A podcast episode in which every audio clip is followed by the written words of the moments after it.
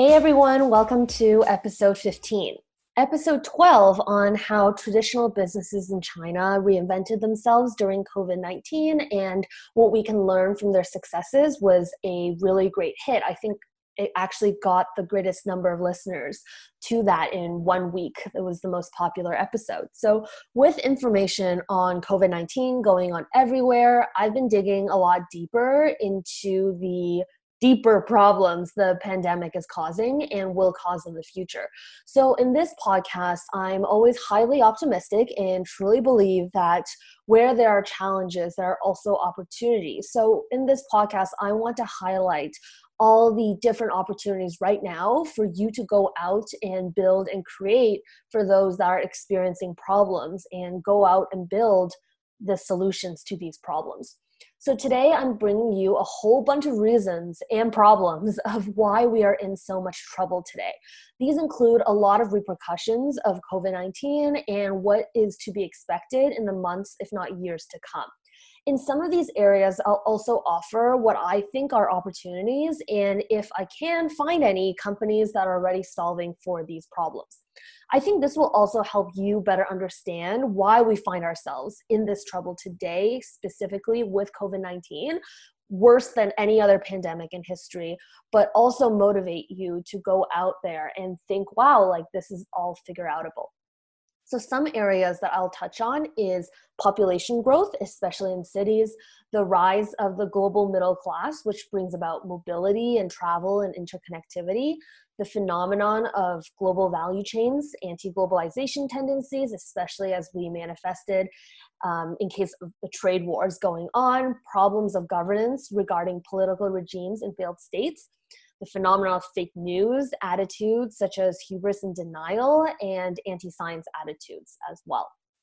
Firstly, fun fact on epidemics and pandemics. I'm sure some of you may already know, but the difference between the two has to do with the geographical scope of the problem. The prefix epi means near in Greek, and the prefix pan means everything or everywhere. Hence, the difference between an epidemic, which is a localized outbreak of disease, and a pandemic, which is an outbreak of disease in multiple locations, or perhaps even an entire country, continent, or the entire world itself. Epidemics are very common between the years 2011 and 2017. We've had in the world 1,307 epidemics. Pandemics, though, are very rare. They don't happen as frequently. The most famous ones are, of course, the Black Death from the 1300s, the so called Spanish flu or influenza, to not tie it to Spain, in 1918 and 1919, and the HIV AIDS pandemic that started in the early 1980s why do we think that this pandemic will have even worse, much more devastating consequences? So let's start with the growth of cities. By 2030, we're expected to have three times the number of cities, over 10 million people, as we did in 2014. Cities are growing very fast. They grow by 1.5 million people each week. That includes both people born in the cities each week as well as the people who are migrating from rural areas. Cities occupy only 1% of the land, but they are home to 55% of the population. By the year 2030, that proportion will grow to about 65%. Cities also account for about 80% of carbon emissions. That's a irrelevant fact, but I thought I would add that in there. This is important because historically, most epidemics and pandemics have grown exponentially in urban areas. This is why COVID, one of the reasons that COVID 19 has managed to spread so fast. So I saw Twitter the other day, I saw on Twitter the other day that someone, I forgot who, tweeted that COVID 19 affects the urban old, but the rural young. After the 2008 financial crisis in the US, there were 500,000 people who never entered the workforce again. There is a chance that many young people who are laid off or cannot find jobs will increase the number of drug addictions, crime, and more stress on the government systems. There are a lot of opportunities for programs and companies to help these people go through these rough times. Furthermore, in rural areas, there's less access to healthcare and broadband internet. This could be similar to remote areas pretty much anywhere in the world. It's hard to get the right information there. It's hard to access telehealth. It's impossible to work remote because the internet is just not good, even if they had the jobs to be able to work remote. It also means that e learning, when schools are out, there cannot be any learning really happening online Low bandwidth products should really be considered here. Kenya-based Elimu or Elimu is splitting its products into three smaller bite-sized apps that users can download without memory constraints posed by their devices. South Africa's uLesson's current streaming subscription service has video lessons compressed to conserve data. It's actually 7 to 10 megabytes per video. The original goal of working around data costs and affordability still stands with a lot of these companies abroad, and this is something that we should learn from in order to serve our rural areas. People in rural areas require completely different products and services, and it's important to note that they are still 45% of the total population, even in developed countries, in a mass untapped market. In urban areas, it's the speed of spread that is concerning with everyone congregated in one area. Think of the slums around the world and the tight quarters that people live in, including refugee camps. And pretty much, I think it was 4 billion people in the world don't have access to the internet or a smartphone yet and don't have addresses. I don't think it was a smartphone. It was 4 billion people in the world don't have an address. So those are really, really tight quarters living in one space, shared spaces, that is where disease is really able to spread. So, China, what we've seen is they're using robots to disinfect hospitals and deliver medical supplies. In Singapore, government data has enabled detailed mapping of the outbreak. And in South Korea, authorities are tracking potential carriers using cell phone satellite technology, disinfecting drones, talking robots, artificial intelligence that can scan thousands of medical images in a flash. While data protection laws in Europe are driven by the intrinsic right to privacy, many Asian countries have more pragmatic legislation, even though there are robust compliance frameworks to prevent abuse of data. Obviously, we don't know that for sure, but what's even worse is that in other Southeast Asian countries that are less developed, they're using personal data without protecting people's privacy. Vietnam is tracking locals and foreigners through mobile apps, while Thai immigration authorities are using location data of those arriving in the country, which amounts to mass surveillance and a serious risk to privacy. In Europe, the GDPR the General Data Protection Regulation requires anyone seeking someone's data to obtain their consent. So mass tracking of people's movements and contacts using smartphone location data violates this. So it cannot possibly happen in Europe. However, even though the US and Europe value this a lot, there are still a lot of innovations going on in this area.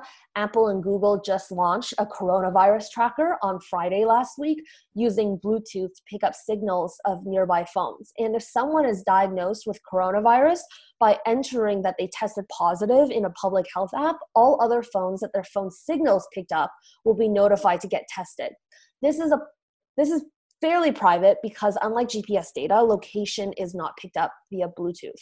The system also takes a number of steps to prevent people from being identified even after they've shared their data. So while the app regularly sends information out over Bluetooth, it broadcasts an anonymous key rather than a static identity. And those keys cycle every 15 minutes to preserve privacy even once a person shares that they've been infected, the app will only share the keys from the specific period in which they were contagious. So, would love to hear your thoughts on other companies working to combat urban spread of pandemics because this is something that we should be seeing in all the cities that we are living in. The second topic of why we are in trouble right now is middle class consumption. When it comes to middle class consumption, there is an enormous growth in purchasing power of the middle class in emerging markets, especially. While today the EU and the US are still the largest consumer markets in the world for middle class, by 2030, Asian markets will be even bigger greater consumption requires greater trade, foreign investment, tourism, and travel. And so many startups in these hubs are built off of that in order to serve the ever growing consumption, uh, consumer spending of these more developing areas. They are just starting to feel the richer environment and have this kind of spending power. So this is likely where we learn about a bunch of the innovations in the news, right? So they are consumer facing. There's no need to, for me to touch on how the virus has spread through trade and travel and meetings around the world. It has also really hurt the aviation industry.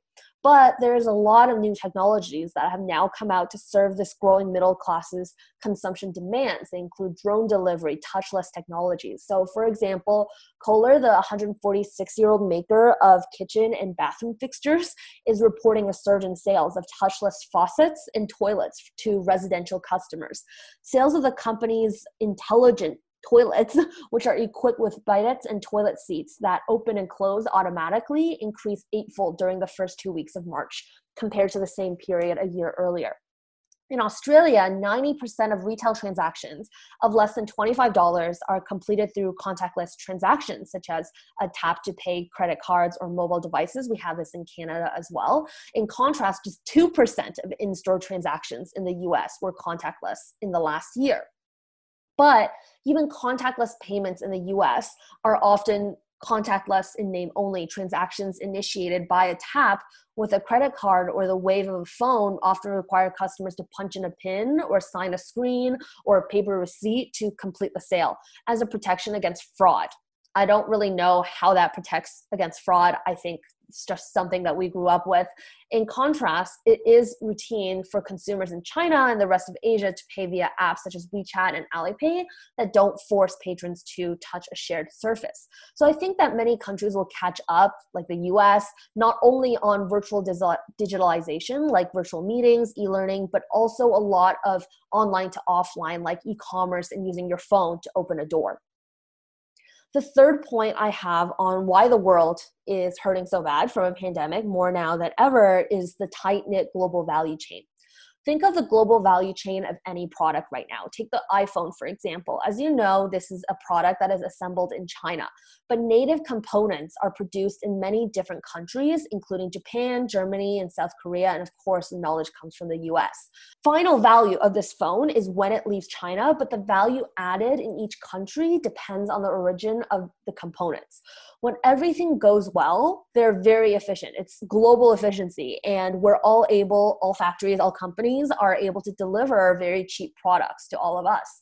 But if something unexpected happens, then there is a big problem. Take, for example, the 2011 Japanese earthquake and tsunami. It brought many factories to a standstill just within Japan and actually that had ripple effects throughout the entire global economy. Now, this was because many of those factories were making components or parts that were needed at other factories around the world.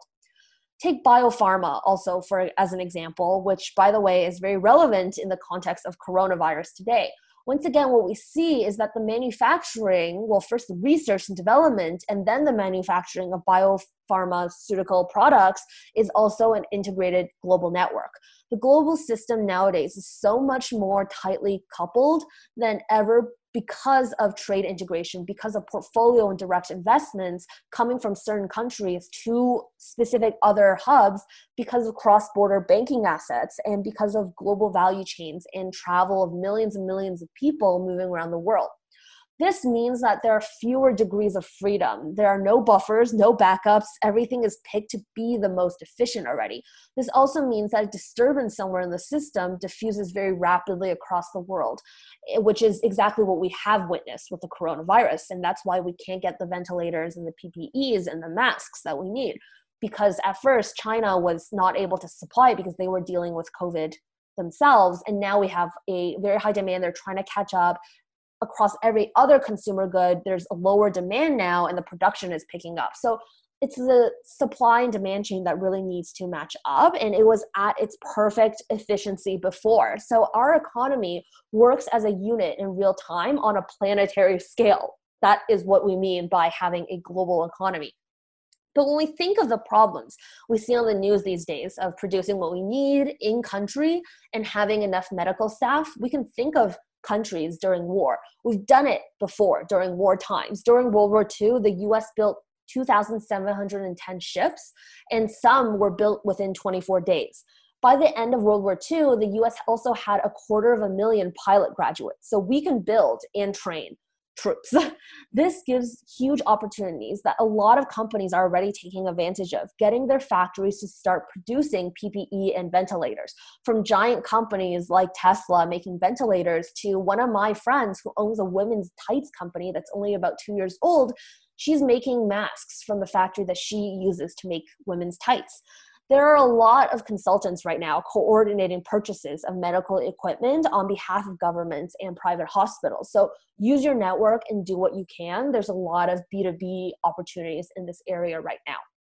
The fourth piece is this ongoing trade war between the US and China trade wars have essentially created a lot of resentment across countries in the world and i think we are witnessing right now a lack of coordination amongst governments in part because they've been fighting each other very strongly over the last two years or so over trade issues. There is a return of protectionism how tariffs as a percentage of total american imports increased over the last few couple of years or so from historically low levels now, of course, we're not yet at the levels we saw 50 to 100 years ago, but the impact of these trade wars has been quite significant. For example, the US and China have been putting very large tariffs on each other. And what that essentially means is the amount of trade flowing between the two countries has come down the consequences of that are number one, now we find it harder, for example, in the US to produce ventilators and respirators or other kinds of healthcare equipment because companies can't access the Chinese producers easily, in part, of course, because of the effects of the pandemic over there, but also due to the trade war. Number two, the second thing, as I noted earlier, is that there's a lot of suspicions now between the governments of US and China and then their separate teams of countries in different areas of the world that have aligned themselves with one of the two. Mutual suspicions and this makes collaboration really difficult. What is it that companies do when we have trade wars or when or for another reason like a pandemic trade gets interrupted they try to diversify their sources of supply. So, initially, after the trade war started, companies responded to tensions by diversifying their sources of supply to countries like Taiwan or Mexico within the EU. Vietnam was a really, really big hub, Japan, Korea, and Canada. This will continue offering many businesses to be the middleman to facilitate these trades. Yet again, to be the kind of the consultant allowing multicultural, multi-cross cross border work, right? So new supply chains will be formed. This means that new technologies that can thrive in tracking shipments, data, organization, receiving, or for the shipping ports can thrive. The fifth piece of why we're in trouble and a problem that we're facing right now is poor governance and failed states we're in a period where there's a lot of stable democracies and dictatorships are declining quickly. But there's a third group of countries here, anocracies. Anocracies are countries that in theory are democracies, but in practice there's an individual or a group of individuals that always wins the elections and they perpetuate themselves in power. So you can think about the countries that fall under this category.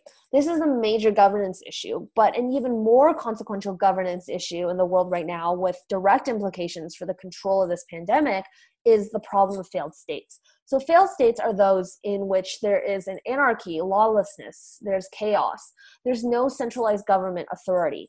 We've learned from the Chinese and from the Korean examples that it is very important that the government acts quickly and swiftly because of COVID spreads so fast. We are also learning from the European examples that the lack of that decisive governmental intervention is a problem.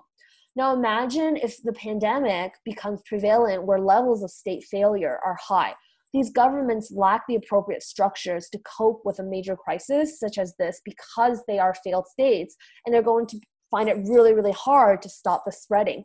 And in terms of these anocracies, we're seeing that, uh, like, honestly, some of this might lead to revolution. So I'm not quite sure exactly what opportunities this opens up, other than that for many health organizations and nonprofits to go to the rescue and to be able to provide that healthcare infrastructure where it lacks. But that also means that these organizations need tools of support to deal in very sensitive areas. These areas usually lack basic tools and facilities. Finally, let's talk about the human failings that are making this pandemic much, much harder to deal with. First, we have conspiracy theories out there. In The Guardian, Washington Post, and other major news outlets, there are stories referring to how people are using social media and other ways of disseminating information to model the situation to essentially convey fake news about the coronavirus. Well, fake news is a pre existing trend. In 2016, studies show that two thirds of Americans were confused about fake news stories, therefore amplifying the effect on social media because they didn't know any better. The majority of Americans, however, are confident, or at the time were confident, that they could deal with fake news, that they could recognize them. Facebook, TikTok, Twitter are all tackling this, but this leaves opportunity for AI companies and other software companies to help them. This isn't just happening in the US either. Google recently gave 6.5 million in funding to the Nigerian arm of Africa Check, a South African fact-checking startup that started in 2012. Britain's Queen Elizabeth has been affected by with COVID-19. At least that's the fake news that on Saturday, March 28th went viral on Twitter. Users with thousands of followers retweeted the news. Many didn't even care to check if the story was verified, neither did they care that not a single UK publication wrote about it. But that's just one example of how vulnerable people in the world are. And this example is actually just within Nigeria. So it's not just Nigerians that are vulnerable, we all are to these online gimmicks. In Uganda, rumors claim that imported secondhand clothes could spread the disease. Other fake news that made the rounds said that Black people are immune to the disease and that the African climate is too harsh for the disease to survive. On WhatsApp, every day people have medical experts sharing coronavirus cures like mixing garlic and honey. Prices for lemon and garlic have increased in Ethiopia as well. A typical scam tries to convince people to buy coronavirus related medical products. Victims are then asked to pay via bank transfer. Other scams impersonate the government. One example is a fake donations request letter from the Federal Ministry of Finance. It took advantage of the fact that recently a number of affluent individuals and companies have announced donations to Nigeria's efforts to control the virus. So that's what Africa Check is trying to deal with and why Google sponsored them.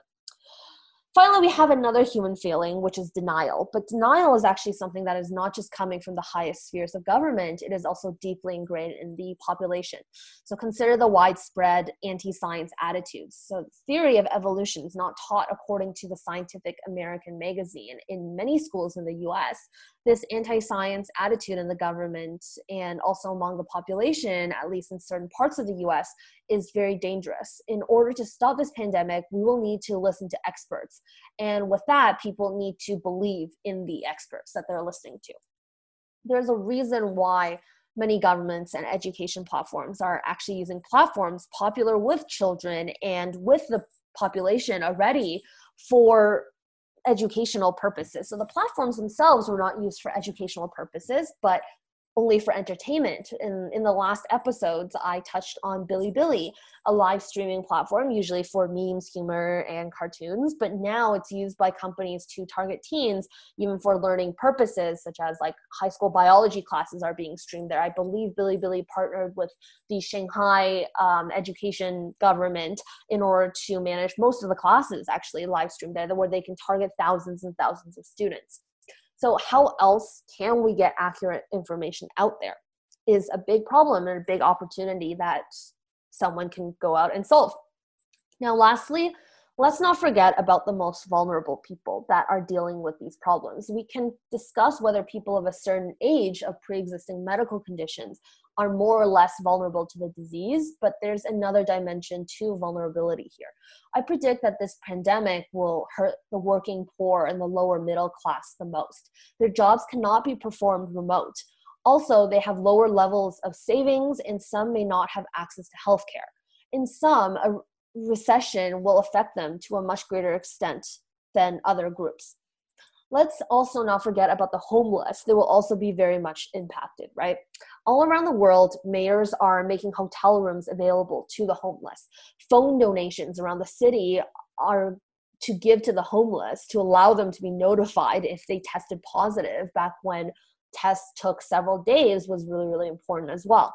Just remember that the government needs to relieve people, they need to stimulate the economies. If you are helping the most vulnerable who cannot pay themselves, you're helping small businesses that are bankrupt or building infrastructure to help people get internet. I predict there's going to be a lot more subsidies and funding around, and the government can be your customer. There are different ways to build a business, and VC fast fast growth affluent customers are not the only way.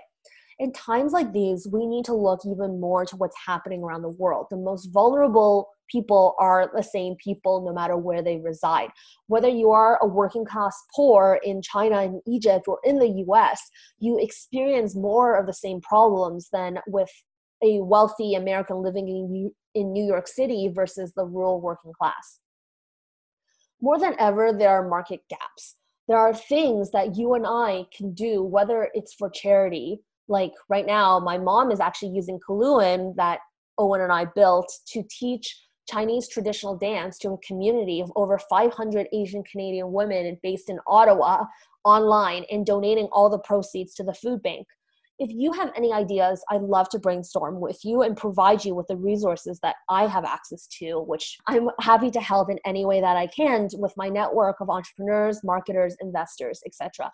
Please reach out or join my community, Get World Savvy, on Facebook, as many of them are hanging out in the group as well. I am so grateful that there are others in the world, you, my listeners, who believe in seeing opportunity when there are challenges as well. So, with that, thank you guys so much for listening. See you in the next episode.